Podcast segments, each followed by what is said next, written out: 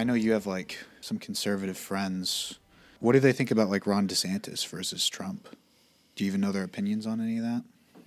My conservative, well, want DeSantis Really? Mm-hmm. That's actually surprising to me. because because of the woke because of the woke. business. They think that everything is either woke or not woke. And So Yeah. they like him for that. They think he'd do better at that than Trump. I guess. I think they're kind of tired of Trump. Yeah. And with a lot of my con- very conservative religious friends, they want Pence. Really? Mm-hmm. Well, I know he's like really hardline on abortion, so that probably feeds into it a lot. Are they kind of like maybe some of those like almost single issue voters, Mm-hmm. where they're just very much like whoever's the most against abortion is probably going to get their vote? Mm-hmm. Yeah. Which I don't even know what DeSantis stand on that. I mean, I know he's against it, but I don't know if it's six weeks, twelve weeks. I think he's more strict than Trump is on abortion. Mm. And I think a lot of that is because I don't know how much Trump actually believes in the pro life cause, but I think he knows that. I mean, if you look at what happened in the midterms, Democrats really overperformed primarily because Roe v. Wade got overturned. And that gave them a lot of momentum going into the midterms. And I think Trump looked at that, and I think it's probably smart politically from his perspective because he, he has to cater both to the w- desires of his base, but he also has to worry about winning the general. So he can't be too strict on the issue of abortion, right? Like someone like Mike Pence, that guy's never going to win a general election. He's just way too hardline, and he's out of step with, I think, what most Americans would want. during the town hall, Trump would not pin himself down Yeah. to saying what he would do about it. Hmm. He is his reply was simply, "Well, I'll do what's right for the people." That's such a great politician line. He likes to do that a lot. I'll do what's right for the people. He's really skilled at that. He's great at dodging questions he doesn't want to answer and flipping them around. Mm-hmm.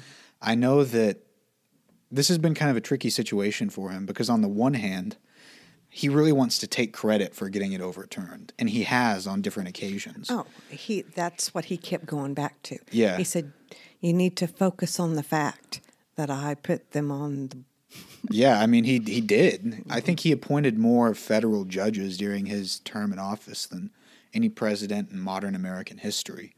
So in terms of things he actually did, that's a big one. Um, now, of course, as someone on the left, I don't like the people he appointed, but he did appoint a lot of people, so that's going to give him, I think, a lot of credibility to the average Republican going forward. And then obviously you have someone like DeSantis who's passing a lot of legislation in Florida. It's going to be interesting seeing how they kind of clash heads. I know DeSantis, I think, has to walk that line a little more carefully, both probably in terms of personality, but also just from a strategic perspective, because Trump really does still have such a strong grasp on the Republican Party as a whole. I don't think DeSantis feels comfortable attacking him as outright as Trump might attack him. So it's kind of like this imbalance of power. So I don't know how he's going to navigate that. Definitely a tricky situation for him. I know his recent. I was looking. You had told me you had brought up that his campaign launch was a disaster on Twitter. So I looked into it a little bit, and that's just hilarious. I don't know why he even tried to do that. well, he was being supported by Elon Musk. That's true. It's just it seems like a big risk to try and launch your campaign on social media like that, as opposed to just having, you know, your standard rally or event, you know, like on cable television. Well, he was he was confident that Elon Musk being who he is to Twitter that it would have all the more credibility to his Yeah. launch. I guess so. I guess because I mean Elon Musk is increasingly a very important figure on the right, and I find that really interesting with him because I don't know exactly how he squares those two things. Because socially, he's definitely I wouldn't call him like a conservative necessarily. He's probably kind of a centrist, but centrists agree with conservatives on a lot of different things. So I think in terms of social policy, he's pretty on board with Republicans, but at that same time, a lot of his career has been spent developing technologies to deal with the realities of climate change, which the party that he's most in bed with either A seems to think it doesn't exist or B thinks it exists but we shouldn't do anything about it. And they're taking billions of dollars from fossil fuel companies. So I find that kind of like an interesting cognitive dissonance from him. Well, I think what's you have to understand that Elon Musk, as a corporate entity, why the advantage for him to be more on the right exists. Oh, yeah. And also, I mean, didn't he, didn't everything that he began to do in technology, wasn't that all subsidized by the government? Oh, yeah. Heavily subsidized. And you know, there's nothing wrong with us subsidizing developing technologies. I'm fine with that. I just think it's really like dishonest communication from him to speak so much about, you know, how the government uh, doesn't belong in the market and how the government is fundamentally inefficient compared to the market and all these things when his companies wouldn't exist without government funding. A lot of the technologies he uses were developed initially through government backed research and development as is most research and development in the United States. Very little of it comes from private funding. I mean, most of the technology that we use on a day to day basis, the microchip, the internet, all of that was developed using government funding. So for him to come out with this odd, like kind of anti government stance in regards to economics, I just think is really ironic.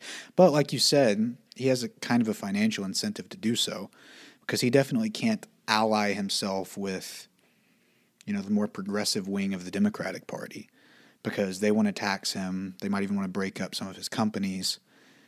So yeah, of course he's he's kind of been pushed, I guess, into the arms of the right. Whether or not he actually belongs there, kind of a tricky situation. But you see that with a lot of people. Mm-hmm. Well, and as far as environmentally, have you ever seen where they mine? Yeah, in the Congo, mm-hmm. where they mine for lithium and cobalt and all these different minerals. Yeah, I mean, electric cars as a technology, I I haven't. I mean, obviously, I'm not a climate scientist, nor am I an engineer, so I can't really speak with a high degree of expertise on these issues. But I have heard some people say that the mineral inputs that you have to acquire in order to build an electric car, the total like carbon footprint of that process takes years for it to recoup through usage right? So it may not use gas like an elect like you know a normal combustion engine, but the resources that go into producing it in the first place are so massive that it takes several years to recoup it. And also, another silly thing about electric cars, at least right now, if you're charging an electric car on an electric grid that is powered by coal, that's not really green energy. Now, of course, the argument would be, well, yeah, we get to the point where we have electric cars and then we transition the grid to a green grid, which, yeah, I mean, that makes sense. I'm totally fine with that. But like right now, I don't think you can really act like you're saving the planet if you have an electric car in a state where most of your energy is coming from either natural gas or coal. Last week, we touched on the possible debt default, mm-hmm. and you went into somewhat of an explanation. Yeah but one of my questions was like budget wise, what was on the chopping block in the budget that the Republicans have proposed now to Biden? What is that proposal? So, my understanding of some of the things that they're wanting in their negotiations with Biden, um, one of the big things they're pushing for, obviously, is just a general across the board cut in spending. But of course, there are certain categories where they want that those spending cuts to be targeted. So they don't want to cut military spending, which is ironic because you've heard a lot of Republican talk around the last few months about, well, we're sending too much money to Ukraine, all this sort of thing, but they still don't want to cut the military budget. They're wanting to cut, I think it was around roughly 8% in spending, and the Democrats came out and said that that was would result on average in like a 22% spending cut on law enforcement and what was the other one? Oh, that's what it was. So it would result in a 22% cut in federal spending for law enforcement and for education. That's what they have up on the chopping block. So they say that it's not about the budget, but it is about the budget. And the budget had already been pre approved. They allocated funds for the budget. Mm-hmm. So does all this mean that they exceeded what they had allocated for. And so now they're trying to make up the deficit? No, not necessarily. Like when they approve spending, obviously a lot of that is financed through deficit spending, in which case we sell bonds to investors, be they foreign or domestic. Um, and then we take that money and then we spend it, and then later we have to pay back that bond plus interest. The issue now is that the amount of money that we have to pay back has exceeded the debt ceiling that we had set in place several years before. So now we're at a situation where we might not pay the money that we've already promised to pay back. So this has nothing to do with new spending. It's things that we've already paid for. It's bills we already have accrued that now are at risk were of potentially us not paying back. Well, why do they want to cut spending in certain areas then if it's not about a budget? It's what it is about a budget, right? They're using the debt ceiling as a bargaining chip to pass a budget that is more in line with Republican interests, which is always going to be cutting welfare spending, increasing spending for the military. That is their playbook. Um, and the debt ceiling is just a tool for them to use towards that end. Um, they are, without a doubt, holding Americans hostage with this situation because they know that that gives them tremendous leverage, and then they can use that as a bludgeon to force the Democrats to do what they want them to do in regards to the budget. Um, and it's just it's interesting that the things that Republicans are always so obsessed with cutting is any of our like social security programs. So, what little form of a social safety net we have in the United States, Republicans always want to take a knife to it and cut holes in it. An interesting thing that they do, and I was talking with one of my friends about this the other day, it's this sort of like self fulfilling prophecy that they do. So they come in and they find a program that they don't like, and they say, "Well, this is wasteful. You know, these bloated welfare programs are making everyone dependent on the government. So we're going to cut funding for this program, right? We're going to cut a hole in this part of the social safety net." And then a few years or a few months go by, and they look at that program. They will, they look at it and they go, "Well, this program obviously isn't working. Look how many people are still falling through the cracks. Well, obviously this is wasteful. We need to cut we need to cut its spending some more. And essentially, what they're doing is they're making the program ineffective by defunding it and then using that ineffectiveness as a pretext for further defunding. And it's repeat, rinse, repeat ad nauseum until eventually you get to a point where your social safety net is so full of holes that it's barely catching anyone. And then obviously they use that as further justification for what they were doing in the first place. So, with Social Security, and the demographic is such that people are aging out and will be able to be compensated for what they have paid in. Yeah. So, what is their solution to that? Well, with the budget that they're recommending, I don't think they're trying to cut Social Security because they know that would be political suicide for them to do so, as has been demonstrated over the past several months. I mean, really, ever since Joe Biden kind of called them out for it in his State of the Union address. They have really eased up on that. And you even see Trump like attacking DeSantis for that in his political ads. I think Republicans realize, especially considering their voting demographic is increasingly growing older and older, cutting Social Security or privatizing Social Security isn't something that's politically feasible as a party platform. Even though they might try and find a way to slip in some reforms to it, um, it's not something they can run on necessarily and be successful. So I think they realize that. You and I had discussed this earlier, and I was trying to recall where I had heard Trump, and I thought it was recently, him say that Obama had left him with empty cupboards, that there was no ammunition. Mm-hmm. And then now we were sending our excess ammunition to Ukraine. Yeah. So I was like, well, one statement has to be true and one statement has to be false. If we didn't have anything and now we have excess and we're sending over there, but then you set me straight on what you thought actually happened. Yeah, it, it, had just been there had just been some time that had passed. So I guess whenever Trump had taken office, you know, Obama had been doing a lot of we'd basically been dropping a lot of bombs in the Middle East, right? So we were running low on some key military hardware. And my understanding is that they just invested and got some of those stocks back up. But now we're once again depleting some of our important stocks. I think of Javelin missiles, Stinger missile systems, all those sorts of things. I think we've sent like anywhere from like one third to roughly one half of our surplus of some of those items over to Ukraine. Um, and it's going to take time to get those rebuilt, especially considering that we're still dealing with certain shortages of important materials and also with tensions increasing in China and Taiwan. That's where most of the chips that we use for these military devices come from. So if a conflict was to break out there, we're kind of in a precarious situation because we're running low on our domestic surplus of some of these supplies and we wouldn't be able to source them because let's say China was to put up you know, some sort of trade barrier in Taiwan and prevent ships from passing through the Taiwan Strait, we're not getting chips to rebuild those anytime soon. Um, that is one good thing about Biden that I actually really like, and not just Biden, Congress as a whole.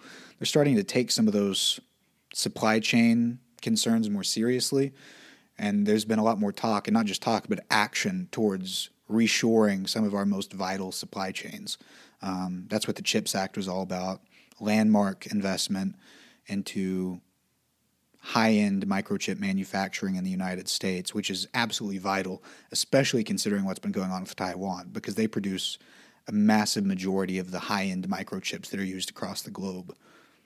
Is it true that the technology was in, we invented the technology, yeah, but the, we outsourced it to Taiwan to manufacture? We do that with a lot of different things. I think the United States in terms of engineering, we are like the global powerhouse. We design the best technology in the world by and large, especially in regards to like computers and electronics. But yeah, we produce a lot of those things outside of the US um, because for a long time there was just a pure financial incentive to do so and regulatory incentives. Um, it was just easier to get those things built in somewhere like Southeast Asia um, because they had the labor that was skilled enough to do it, but they were cheaper than U.S. workers, and they didn't have all the same regulations and hurdles that you had to jump through. Um, now in China, that's a bit different. You know, obviously, their economy is set up differently than it is here, so there were some different regulatory hurdles. Hurdles, but overall, yeah, we produce a lot of our most vital electronic equipment overseas. So, are we bringing that back home? Uh, bringing it back might not necessarily be the right way to think about it. It's kind of hard to bring that stuff back. It's a lot easier to just invest in it directly here at home and build it up from the ground, which is what the CHIPS Act was all about. So it wasn't like we went to these microchip companies and told them, hey, you have to shut down your factory in Taiwan and come back. Instead, we said, we're going to invest into building new factories here in the United States so that we can get our domestic production up so that if something were to happen in Taiwan, we'd be prepared for it. Now, we're not prepared for it yet. We're still a few years out from that because it takes time to get these processes and these facilities up and Why running. did we wait so long? Short sightedness, and the money was good while it lasted. Um, and a lot of it just our domestic political scene has been so sidetracked by other issues for so long that I think these more strategic concerns were kind of like put to the side. But now they've become so glaringly obvious. And COVID really proved the point um, of just how fragile some of our global supply chains can be. I think it was a wake up call, not only for American consumers and voters, but for politicians as well. As we, to my understanding, have mostly recuperated from the supply chain issues as a result of COVID.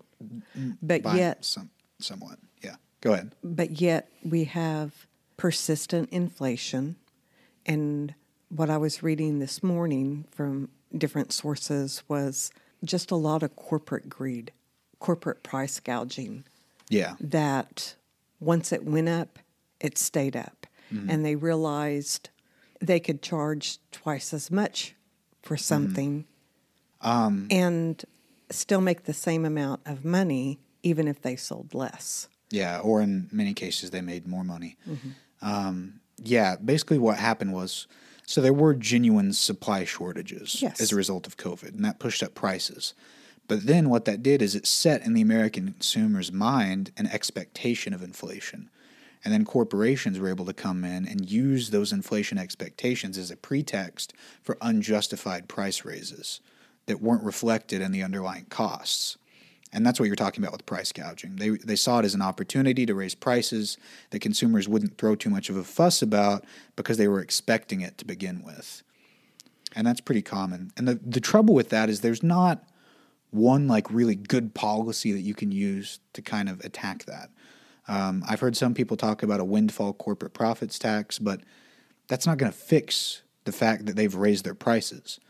You know, explain you can, what a windfall um, tax basically is. it's like a one-time tax on a significant profit that a company has made right so like there was a lot of talk of it as we were coming out of covid because some of these massive tech corporations had made a killing during that time um, Amazon, Facebook, all of these companies. Not only because they were one of some of the few corporations that were allowed to stay open, but they sucked up a lot of market share during that time that were previously going to smaller businesses They either got closed down or just weren't able to compete in that sort of difficult time. Um, and you, you heard a lot of people, progressives especially, talking about, well, we need a windfall corporate profit tax because these companies have earned such a tremendous sum of money over this period in time. And we need to come in there and implement like a one time tax at a significant rate um, to take back some of those profits and then redistribute it. Um, and some people have been talking about that as potentially a way to deal with corporate price gouging, but I don't see how that would actually solve the underlying issue. Um, because if you do that, they might raise prices even more to try and recover what they would view as lost profits. And you could get in a situation where the corporations basically go to war with the government and a tit for tat type of thing. And that's a situation that I think American consumers could best avoid. Um, another possible solution is price controls. Those don't tend to work very well. Um, historically, when price controls have been implemented, they either cause massive surpluses or shortages. Um, so that's not really a great solution either.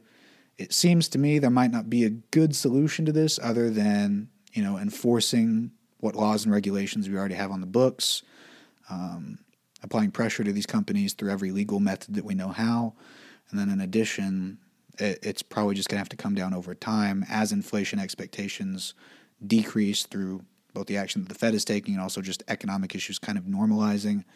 Some of those prices are starting to come down already, and they'll probably continue to do so into the future. It's one of those things that might just take time. Here's some interesting facts. I wrote this down. Corporate profits hit a record high in the second quarter in 2022 and rose 6.6% year over year. Corporate pre tax profits reached record highs in the final quarter of 2022.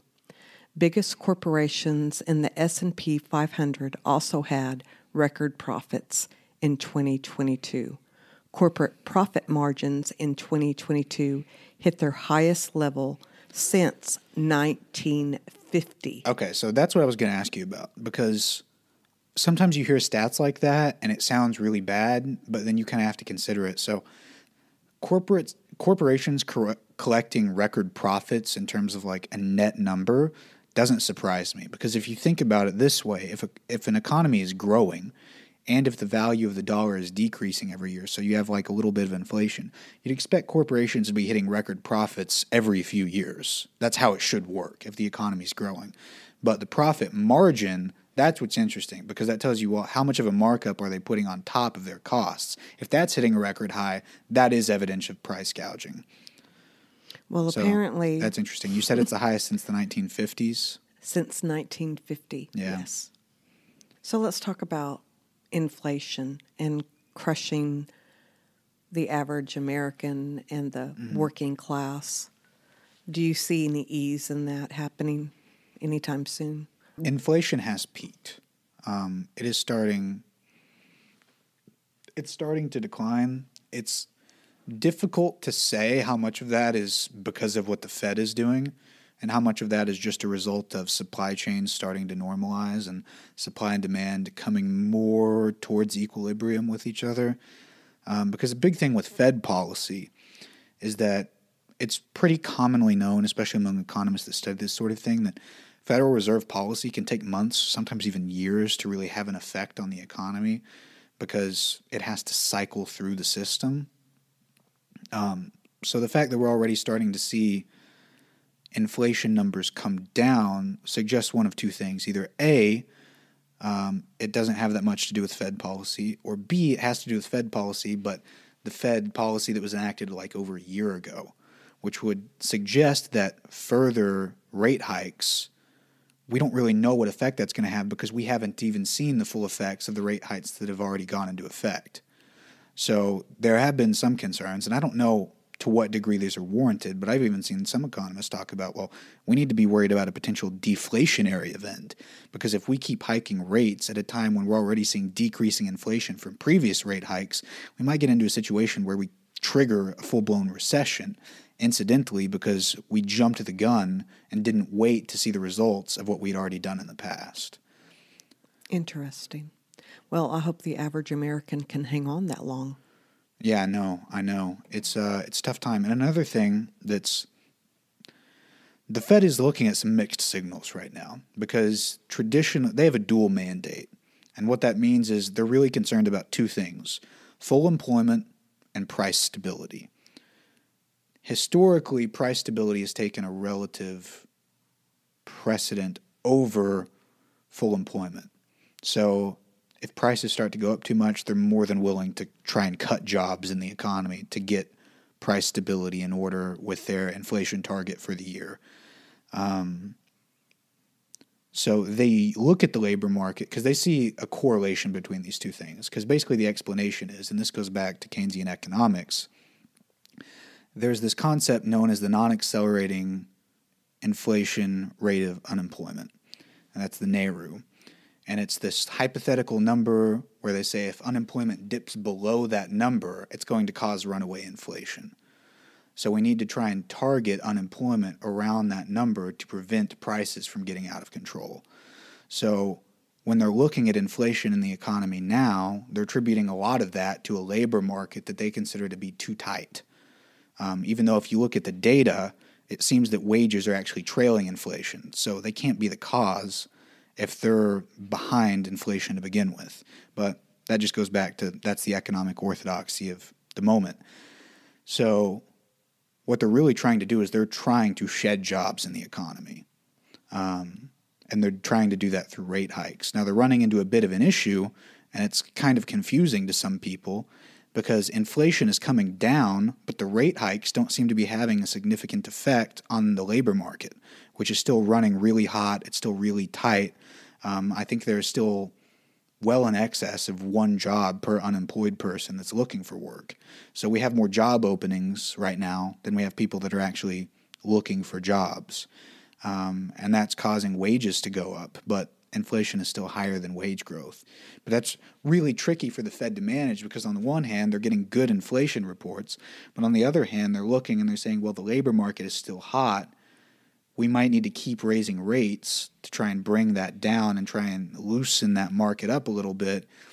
But at the same time, they're also looking at those inflation numbers and go, well, if we keep hiking rates, then we might end up triggering a recession. So they're in a really kind of tricky scenario. And it seems that's why they're kind of not doing a whole lot at the moment. Um, they're kind of hesitant to raise rates. Um, and that's kind of what they've also been communicating to investors and the media as well. So, as far as I think we all understand what the financial situation here at home is, but as far as like the global market and what effect has the sanctions had against Russia? Yeah, so whenever Russia first invaded Ukraine, one of the first things that we took massive action on was imposing very strong and very swift financial sanctions against them. Um, these were aimed at all sorts of things. We froze assets. Um, we imposed certain trade barriers on them. Um, we made agreements with certain ally countries um, not to import certain products that they produce. Or, like, for example, we imposed a price cap on Russian oil, basically trying. Basically, the entire point of that was we instructed some of our allies not to buy Russian oil above a certain price. And the intention with that was to starve them of revenue, to try and basically bankrupt their war effort and cause so much chaos and economic unrest within Russia that it became politically disadvantageous for Putin to continue his war of aggression in Ukraine. That didn't really work. Um, and this is kind of a long standing debate among some people that are interested in foreign policy and also economics, which is how well do sanctions actually achieve their desired goals? Um, because we can look at Russia as an example. We can also look at countries like Cuba as an example. I mean, we've had a trade embargo on Cuba for decades, and we still have not achieved the desired effect there. Um, and it seems that there's something fundamentally broken in the logic that we use whenever we're thinking sanctions are going to achieve the desired effect. Because, like I said, the typical point is to provide to create so much pressure within that country that the population in turn exerts pressure on their own government to kind of bend to the will of American interests. It seems usually that actually kind of has a backfire effect and it just pisses off the people that live in that country and it causes relationships to even further deteriorate. In the case of Russia, it's kind of a really interesting turn of events because one, I think it's made a lot of other countries somewhat wary of the US dollar. And the reason being was we took unprecedented steps to freeze assets that were denominated in US dollars within Russia and make them fundamentally unusable by the people that held them. And a lot of other countries, especially countries that don't necessarily have the best relationship with the US, that's made them very weary of it because they think, well, if they did it to Russia, they could do it to us. This poses a security threat to us. So we might need to start looking at other avenues, um, other currencies to start trading in. And you're already starting to see some of that in the BRICS countries. They're talking about possibly creating their own form of um, currency within that block. How well that would work remains to be seen, but I can understand the rationale for it. Um, it, it, seems that our sanctions against Russia have kind of pushed the countries that we don't have great relationships with into each other's open arms, essentially. Um, and it is, in some ways, kind of weakened the US dollar. Now, I mean that relatively. I don't mean that absolutely. I don't think the US dollar is going anywhere anytime soon as a global currency. But we can see already that India is buying Russian oil in current in rubles or in you know um, India's own currency, and we're starting to see that with China as well. We're starting to see oil transactions that that are settled in a currency that isn't U.S. dollars, which at least in modern history is relatively rare. You didn't see that too often. There's a reason the US dollar is commonly referred to as the petrodollar because it was the standard currency for settling oil transactions on the global markets. That's starting to deteriorate a little bit.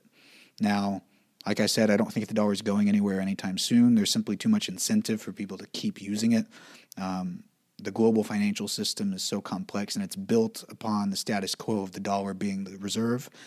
But it has weakened the dollar's position, relatively speaking, and it has actually, in some ways, our sanctions against Russia has made the BRICS alliance stronger because now they realize they all face a common security risk, which is the wrath of the U.S. regulatory agencies. Um, and the wrath of U.S. financial sanctions and the havoc that could potentially wreak on their respective economies if they don't bend to Washington's will.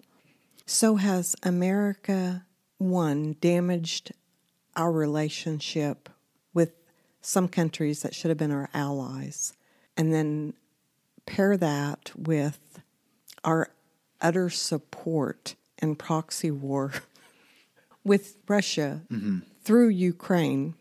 We are depleting our ammunition here at home. Why, why, why have are we not pushing and trying to get those two countries to negotiate? And come to a peace agreement? I think it's a few things in terms of why we're not pushing for a peace agreement. One, the Ukrainians themselves kind of want Russia to completely leave their territory. Now, that might be kind of a fool's dream, you know, how long they can hold out against a country with that large of a population, that large of an economic engine, really remains to be seen. They're doing a good job resisting now, but Russia, in the long run, might be able to just throw so many bodies at the problem that it's just overwhelming. We don't really know.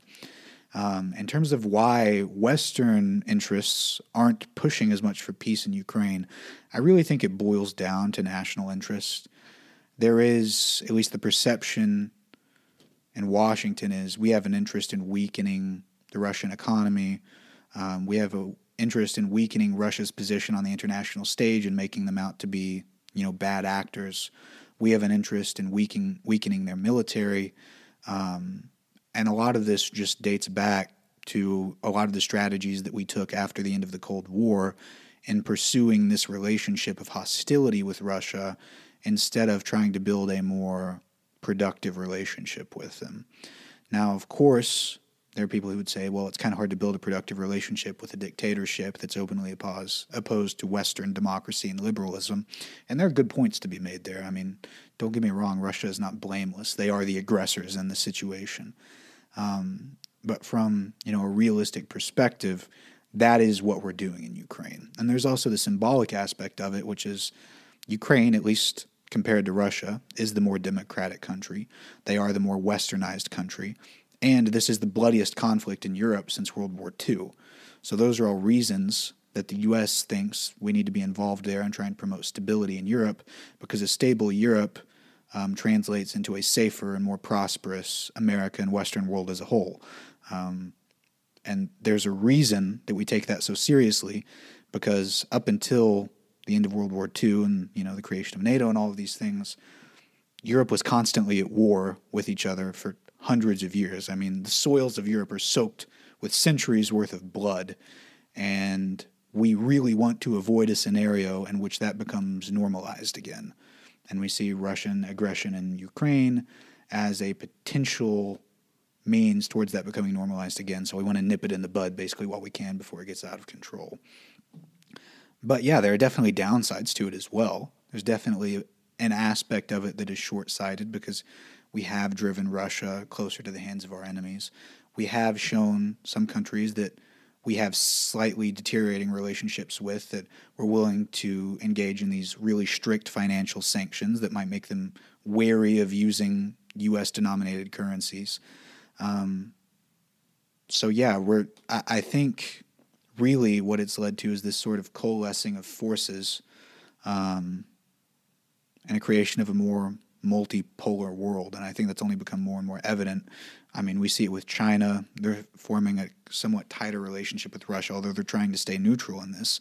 They depend on Russia for a variety of important imports, you know, food, oil, fossil fuels, those sorts of things. So they don't have the luxury like the United States does of just condemning them outright because they rely on Russia for a lot of things that we don't in the United States rely on other countries for, and that puts us in a unique position.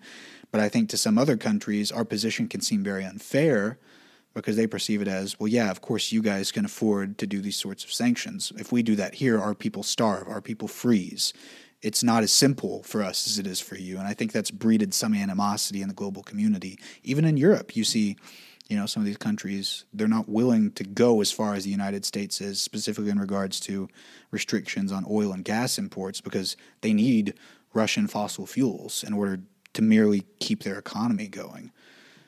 So it's definitely sowed some discord in the international community, for sure. If we can, let's go back to the U.S. debt default. Okay.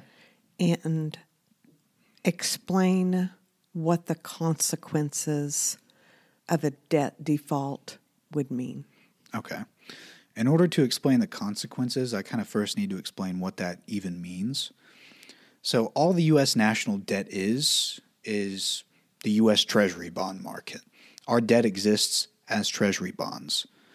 So we sell a bond to an investor, they give us money, the government spends that money, and then once that bond becomes due, they pay it back plus interest.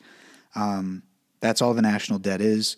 That debt is owned by both people here in the US, some of it's owned by foreign governments, and you often hear a lot of talk about, well, you know, we're borrowing money from China. That's not really how it works. What happens is when we trade with China, we buy Chinese products using US dollars. They then take those US dollars that they got from selling things to us and they use it to buy treasury bonds because they can earn an interest rate on those treasury bonds that makes it more appealing than just letting that money sit in a vault somewhere. But it doesn't give them any leverage over us. But because of that, treasury bonds have now become one of the most widely circulated and safe securities in the global marketplace. Um, they exist kind of as the foundation for a lot of financial activity, not only in the United States, but globally. They serve as almost like a benchmark for certain investments because they're considered the safest investment. They're the bond of the government of the strongest and largest economy on earth. There's nothing safer than US Treasury bond, or at least that's the perception. So what happens if the US Treasury bond is no longer secure? What happens if the US Treasury bond is no longer viewed as the safest investment? And that's exactly what would happen in a debt default. Because imagine, for the past several decades, you buy a Treasury bond, you get paid when that bond matures. What would happen in the case of a debt default? Whoever's unlucky enough to be stuck with those bonds that become mature after June 1st, they just don't get paid. And that's going to cause the value of those bonds to decrease rapidly, which is going to cause interest rates to shoot up. And consequently, that could cause a recession, not only in the United States, but a global recession. And there was a study that came out, and I'd have to look and find who exactly published it, but it was a reputable source. And, you know, maybe we can include it um, on the podcast here. We can flash it on the screen or something. But they were, they did a study or kind of a forecast, and they said that there are basically two scenarios that could happen with a debt default. If we got it under control quickly, it would be a mild recession. If it took weeks to get it under control, it could be as bad as 2008. Yeah, it's a very, very serious issue. And another thing you have to realize I mean, like I said, this isn't just limited to the US economy. Something like 60% of global currency reserves exist in the form of US dollars. A lot of that exists in the form of treasury bonds. What happens if 40% of global currency reserves suddenly drop in value. You're looking at global financial upheaval. And it's something that you can't just fix within a few months. I mean, the consequences of this would take forever to clean up. They all knew there was a June 1 deadline. Why did they not start negotiating the left and the right? Brinksmanship. They're treating it like a giant game of chicken, basically seeing who's going to back out of the ring first out of fear. But I fear they kind of got their antlers locked and hopefully they can work something out. I know they're trying to do that today. Um, before they go on vacation. Yeah, before they go on their luxurious vacation to their nice uh, summer homes. What do you think?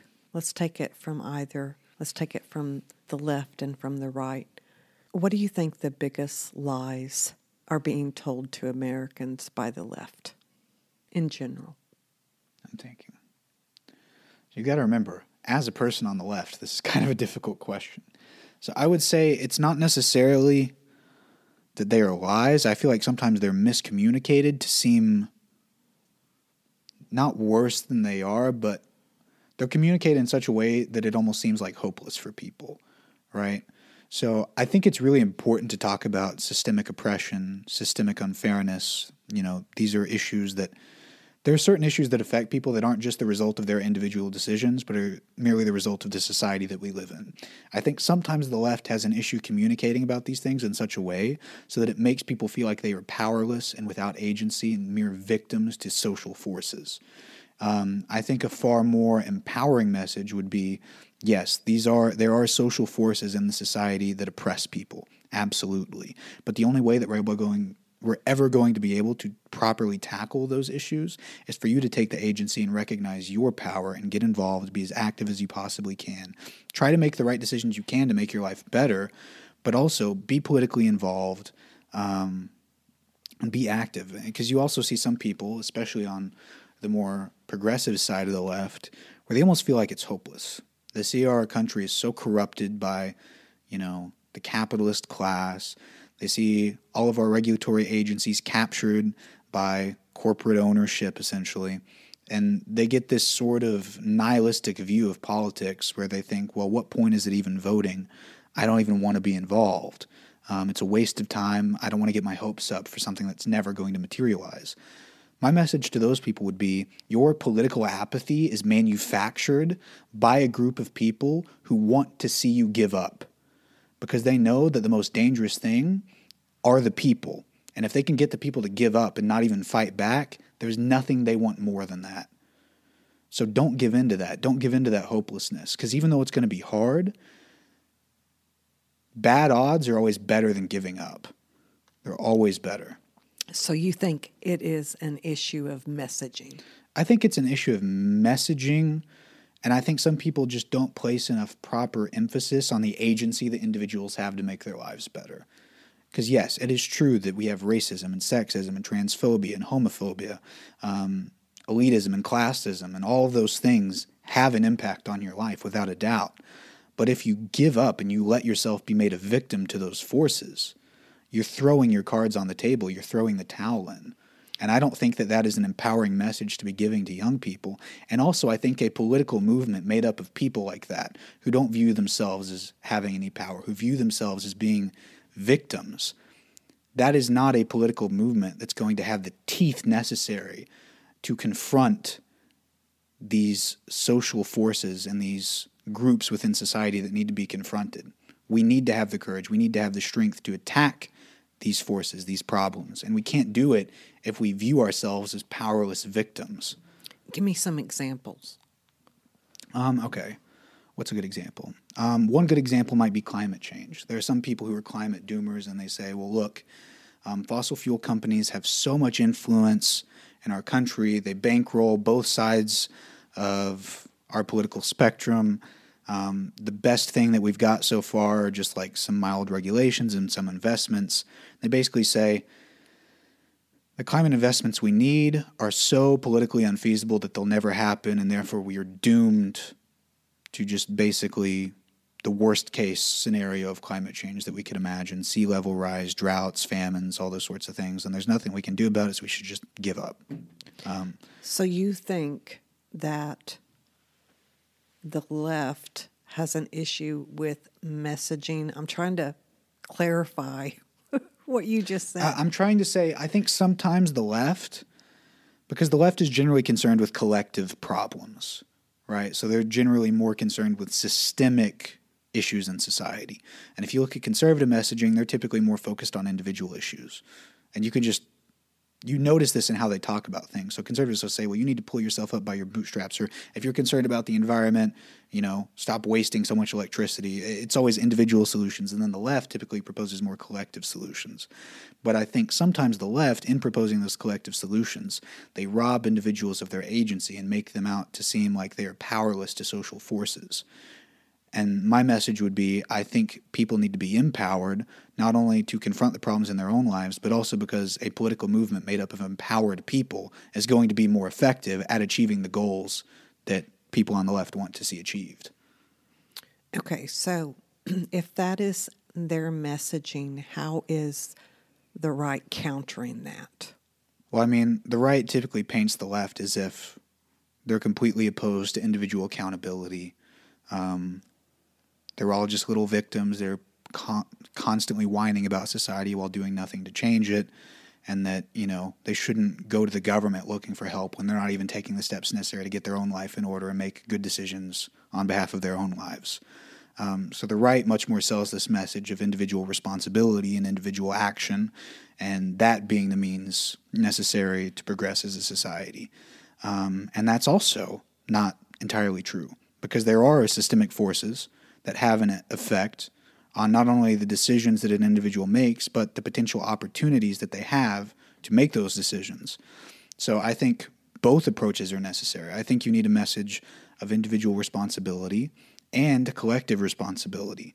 So you need to take people and say, hey, look, you need to make the best decisions possible for your life. And, you know, there are going to be social forces that are opposed to you and what you want to do.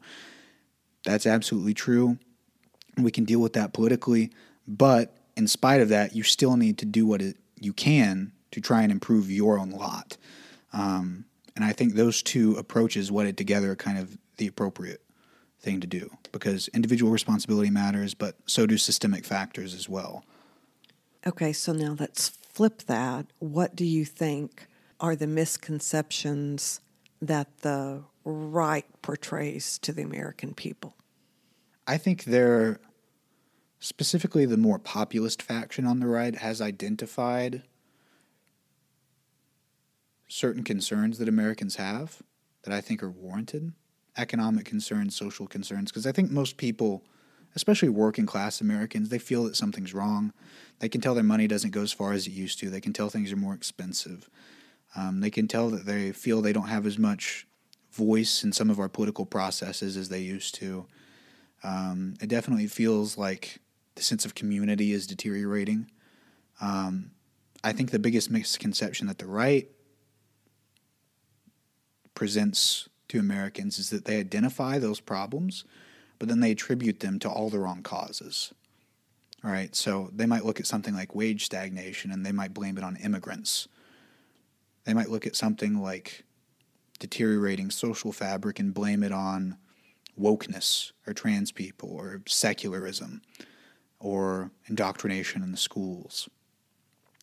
Um, so yeah, I, th- I think it's a misattribution of cause to these problems that are very real. Does indoctrination? Are you ready for my hot take on indoctrination? Well, let me. Because I'm not exactly. Go ahead, ask your question. So when I think of indoctrination and how it is being used today, it is because something is changing and being taught in opposition to what you want to believe. Mm-hmm. So indoctrination, I, mean, but, I actually don't think. I don't know if it necessarily means as much as people think it does, because people typically compare it to what they consider neutral education. So, indoctrination, as it is typically used by people, generally what they really mean when they say that is they just mean something is being taught that stands in opposition to what they believe or what they want to be taught. Um, I don't think it really has this concrete definition that people want to pretend. I, I, don't know if you can look at any type of education and just outright say that's indoctrination and that isn't. Um, because I think there's kind of this idea that a lot of people have of this neutral education. Um, but coincidentally, one person's version of neutral education commonly looks to someone else like indoctrination, because one person's version of neutral education is typically going to be, well, we're going to teach what I believe. Um, I don't think you can fully remove bias from education. And the reason's pretty simple. There are an infinite number of facts and there are nearly an infinite number of interpreting those facts. In order for you to choose the facts and choose the interpretation, you are imposing a value judgment on top of it, which is bias. Um, so, really, you just have different ways of looking at history you're looking at social science you're looking at economics. Um, they're all biased. Um, even the ones that people might consider it to be the most neutral, well, those are just biased towards the status quo but they might seem extremely biased to someone that's out on the fringes, right? So a communist is going to look at the traditional teaching of economics in a college classroom. They're going to say that's capitalist indoctrination. Um, a hardcore free market person is going to look at the same class and they're going to say, well, that's socialist indoctrination because they're teaching that the government has a role to play in capitalism these two opinions can't both be right at the same time. It's just people taking a different perspective on the same set of facts. And that's inherent. That will always be inherent. And it's going to be most obvious at a time when we're starting to see a lot of educational change because we're seeing a lot of social change. So we're changing the way that we're discussing these topics. And it's going to seem to people that prefer the status quo as indoctrination. Well, and I believe it is going to be a term we hear more and more of I guess my but, question would but just I be. But I appreciate your definition of it because I was thinking, well, if someone is not a religious person or mm-hmm. they have their preferred faith,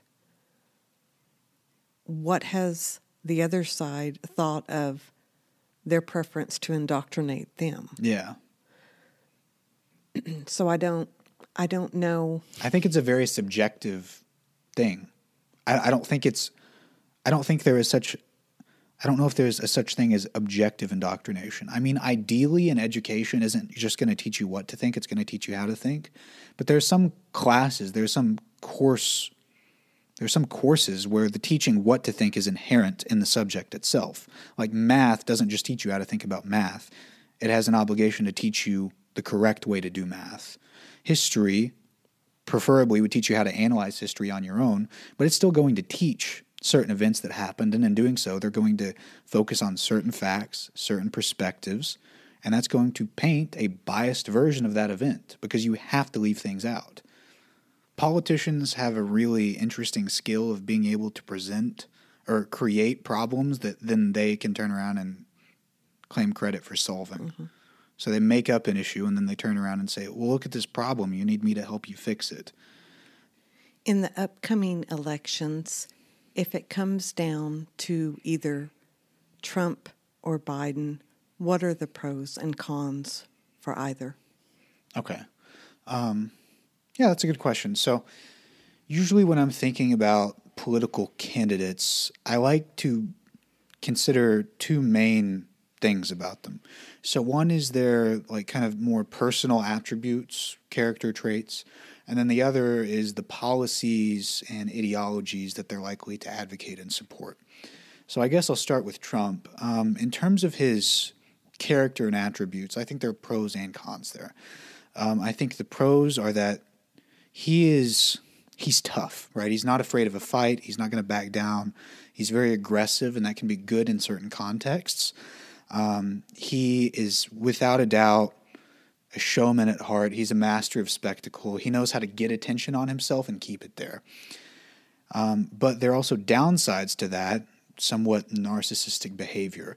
And I think he really struggles with more soft diplomacy that's built not on aggression, but more so cooperation between himself and not only other politicians, but especially um, other heads of state.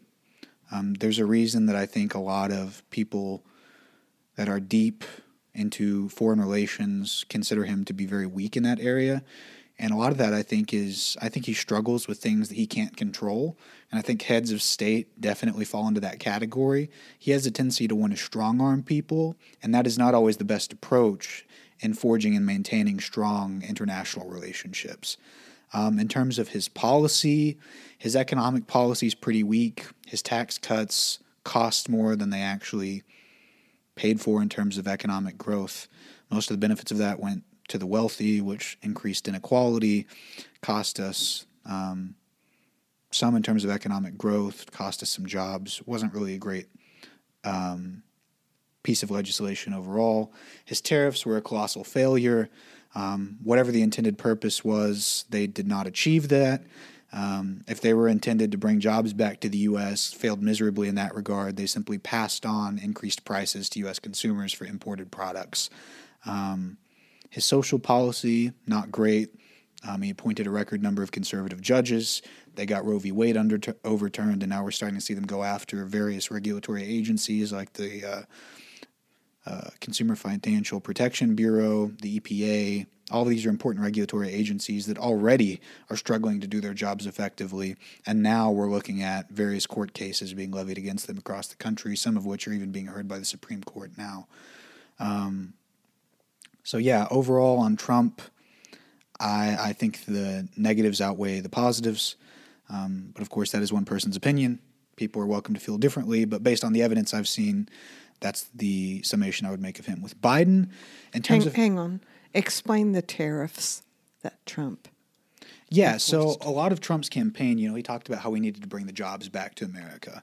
Um, and that was a message that played really big, especially in the Midwest and in the Rust Belt and those places, because these are the people that have probably felt the impacts of globalization more than anyone else in America in a negative way, because this was the heart of American manufacturing, and American manufacturing, in terms of total employment, has been in decline. And there are two reasons for that. One is that our manufacturing has gotten more efficient, so we can actually do more with less workers.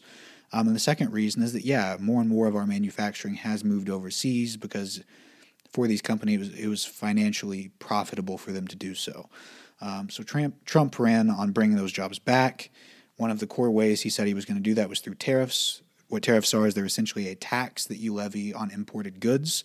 Um, and the intention is to make them more expensive than their domestic alternatives to help support those domestic industries. Um, but the thing is, usually what that does, and especially what it did under Trump, is simply passed on increased prices to American consumers, costing them more money, and it failed to bring jobs back because there are a lot more that go into those sorts of decisions than merely tariffs when a company's looking at whether or not they want to move jobs overseas. Um, so yeah, does that answer your question about yes. the tariffs? Okay.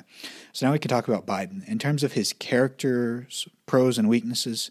I guess in terms of pros, he does seem to have more of a knack for diplomacy than Trump does. I think a lot of that probably just comes down to experience. Um, he's been in government for a very long time. Depending on who you talk to, that's either a great thing or a terrible thing. Um, I guess I'll make the case for whether that's great and terrible. I think it's great because let's experience does matter. I mean, imagine if Microsoft announced that they were going to hire a new CEO that never worked in corporate America before. People would look at that and they'd ridicule it because it would seem ridiculous. But for some reason, when, when we talk about the presidency, which is more important than any CEO for any company anywhere in the world at any point in history, we don't view it the same way. Experience matters, competence matters. Um, and you can get experience without being in government. You know, you can get experience through law or any of these numbers. Um, Trump didn't have that. He doesn't have a legal background. He doesn't have political background. He does have a business background, but it was in real estate, which is primarily an investing thing. He understands interest. yeah. Um, so I think Biden's experience is a plus. I think he knows how the government works. I think he knows a lot about our relationships with other countries, and I think that has given him the expertise to be able to navigate some of these situations with more poise than Trump was able to. And I think that's a big reason why the international community respects America more under Biden than it does under Trump. Um, in terms of his negatives, it's glaringly obvious. He's old. Um, Trump is also old, but it seems that Biden's age, and it might be, it might not be his age, but he seems to be, his mental acuity seems to be declining, at least compared to how it was several years ago, especially compared to Trump. He's just not as quick and he's not as smooth, especially in his speech, as he once was. Now, in his decision making, it may be different.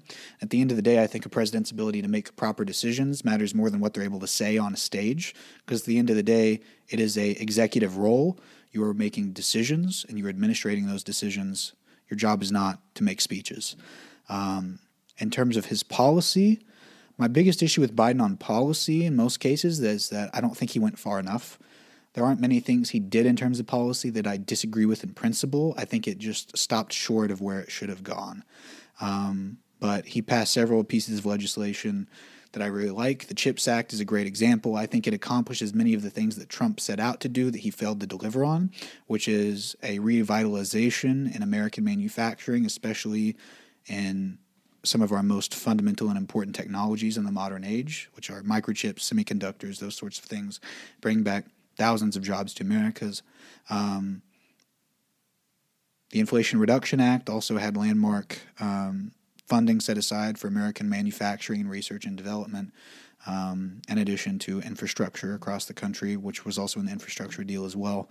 So I think Joe Biden's presidency has resulted in a massive investment into the American economy and into an American manufacturing base that is going to be far stronger than the one he was given at the beginning of his presidency. And I think the way he's gone about revitalizing American manufacturing has been much more effective than what Trump did. What would you say to those who would say Biden simply put America at a standstill? We may not have gotten any better. We may not have gotten any worse. I wouldn't say we got put at a standstill because there are important things that he's done. Um, and not just him. I mean, none of these legislative packages pass just merely at the suggestion of the president. You have to get Congress as well. But the CHIPS Act, big deal. That's going to be great for American supply chains. It's going to be great for our technological future going forward. We Inflation hope. Reduction Act, the infrastructure bill, all of these represent significant investments into American economic productive capacity that's going to result in higher growth and higher output going forward. You mentioned that perhaps we do not know his cognitive ability um, in executive office outside of cameras. Yeah, but that I, is. I, I guess my point was this: I know he sometimes struggles to speak, but it seems like the underlying thoughts when he's able to talk still make sense and are still coherent. So I, I, guess my question is is it an issue of speech or is it an issue of cognition? Because those aren't necessarily the same thing. Right? Someone can struggle to speak, but they can still make better decisions than someone else. And my issue with Trump is that even though he still might be just as snarky and as witty as he always has, I still think he makes worse decisions more frequently than the Biden administration does. But it's not outside the realm of possibility. For example, what is her name? Feinstein? Oh, Diane? Yeah. And apparently her staff was making all the decisions. Yeah. You're saying it's not outside the realm of possibility that something similar might be going on with Joe yes. Biden. I hear what you're saying. When I see him talk on camera, um, it seems like he's still there enough. You often see it clipped up where he like has his little blunders, and sometimes they're made out to seem worse than they are. If you listen to him talk at length, he's still there. Like it, it's not to that same degree as someone like Diane Feinstein, where they're like rapidly deteriorating. Let me put it this way: Biden and Trump are not the ideal candidates. Well, Biden's I was going to ask you what attributes do you think an ideal candidate should possess, mm. both on the global stage and here on yeah. home soil? So here, and then also, what do you think? What do you think America needs in general? And I know that's going to be hard to answer, but as far as the platform and as far as America getting back on our feet economically, what should we be doing? What should we be looking for in an ideal candidate? Okay. So, this is kind of what my ideal candidate would look like. Um, now, obviously, this is a bit of um, fantasy that I'm going to play on myself because I don't think there's really anyone necessarily like this in the running right now. Um, but ideally, in terms of character, it'd be someone that has experience either in government or just in law. Um, I think that's important because I think that gives you an understanding of our most fundamental institutions that are necessary to effectively leading in that position. I don't think you can necessarily come in from some completely unrelated field and have a solid enough grasp on how these systems work to be able to use them not only effectively but appropriately. Um, I think it's going to be someone that is a ideally be someone that's a gifted communicator. Um, if we had someone like Obama, I mean, his ability to communicate and inspire a crowd is truly generational. Um, I don't see too many people like that in our politics right now. Listening to someone like Marianne Williamson, for example, I think she's tremendously articulate. Um, I think she's the closest in terms of raw, natural, gifted communicator that we have to that in the running right now. But obviously, people have other concerns about her. Um, ideally, it would be someone that is capable of communicating and messaging in such a way that serves to draw people together as opposed to push them apart. That's very difficult in our politics today because people genuinely disagree on things. So that's a really hard thing to pull off if you're capable of doing it. In terms of policy, we need to be looking at significant reforms to some of our most fundamental institutions. Um, I mean, so many of our different systems are either outdated or just massively dysfunctional that they need to be significantly repaired or remade entirely. Um, we need significant tax reform. We need healthcare reform, education reform, and these are all these are all issues that could define one single presidency, much less one presidency tackling all of these issues simultaneously in a way that is in a way that is um, satisfactory or in a way that would be necessary to actually address the issue. Do you think the legacy of America in general needs to be reformed, or do we just need to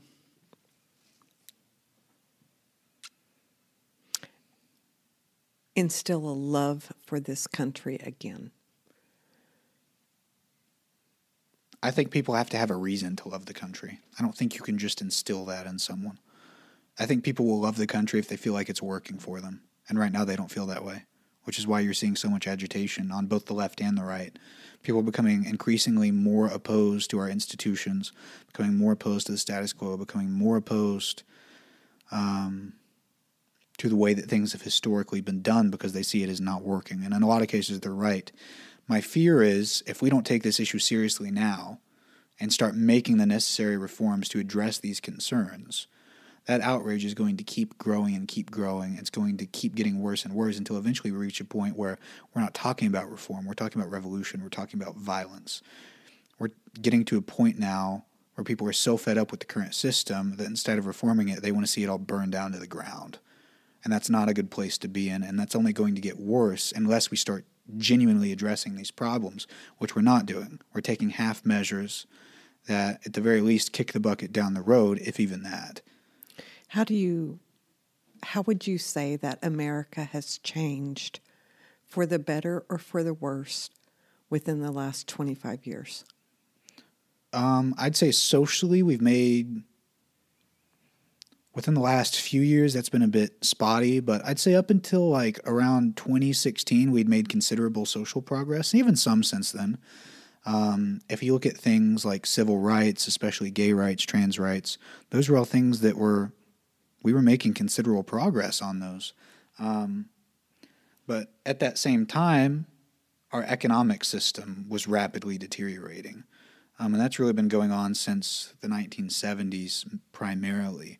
And that's something we've talked about on the podcast before. That's the rise of the neoliberal era, um, the Washington Consensus, basically these ideals in regards to a more free market oriented economic agenda started coming into focus. And you saw defunding of different government programs. You saw slashing of the social safety nets.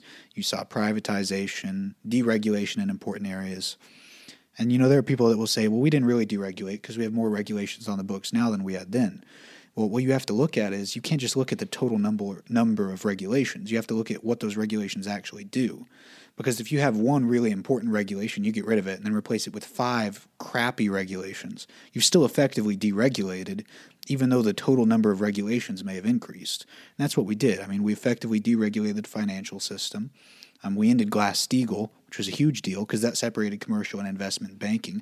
Once you get those two forces intermingled, the potential for speculative asset bubbles goes through the roof. That there's a reason we've had several financial crises even within the last 20, 30 years. It's not a mystery. It's because we unraveled the system that was holding, that was creating stability within the financial system for the most part in the post World War II era. We dismantled that system. What do you think would be the best solution? Do we need respect to come back to the presidential office?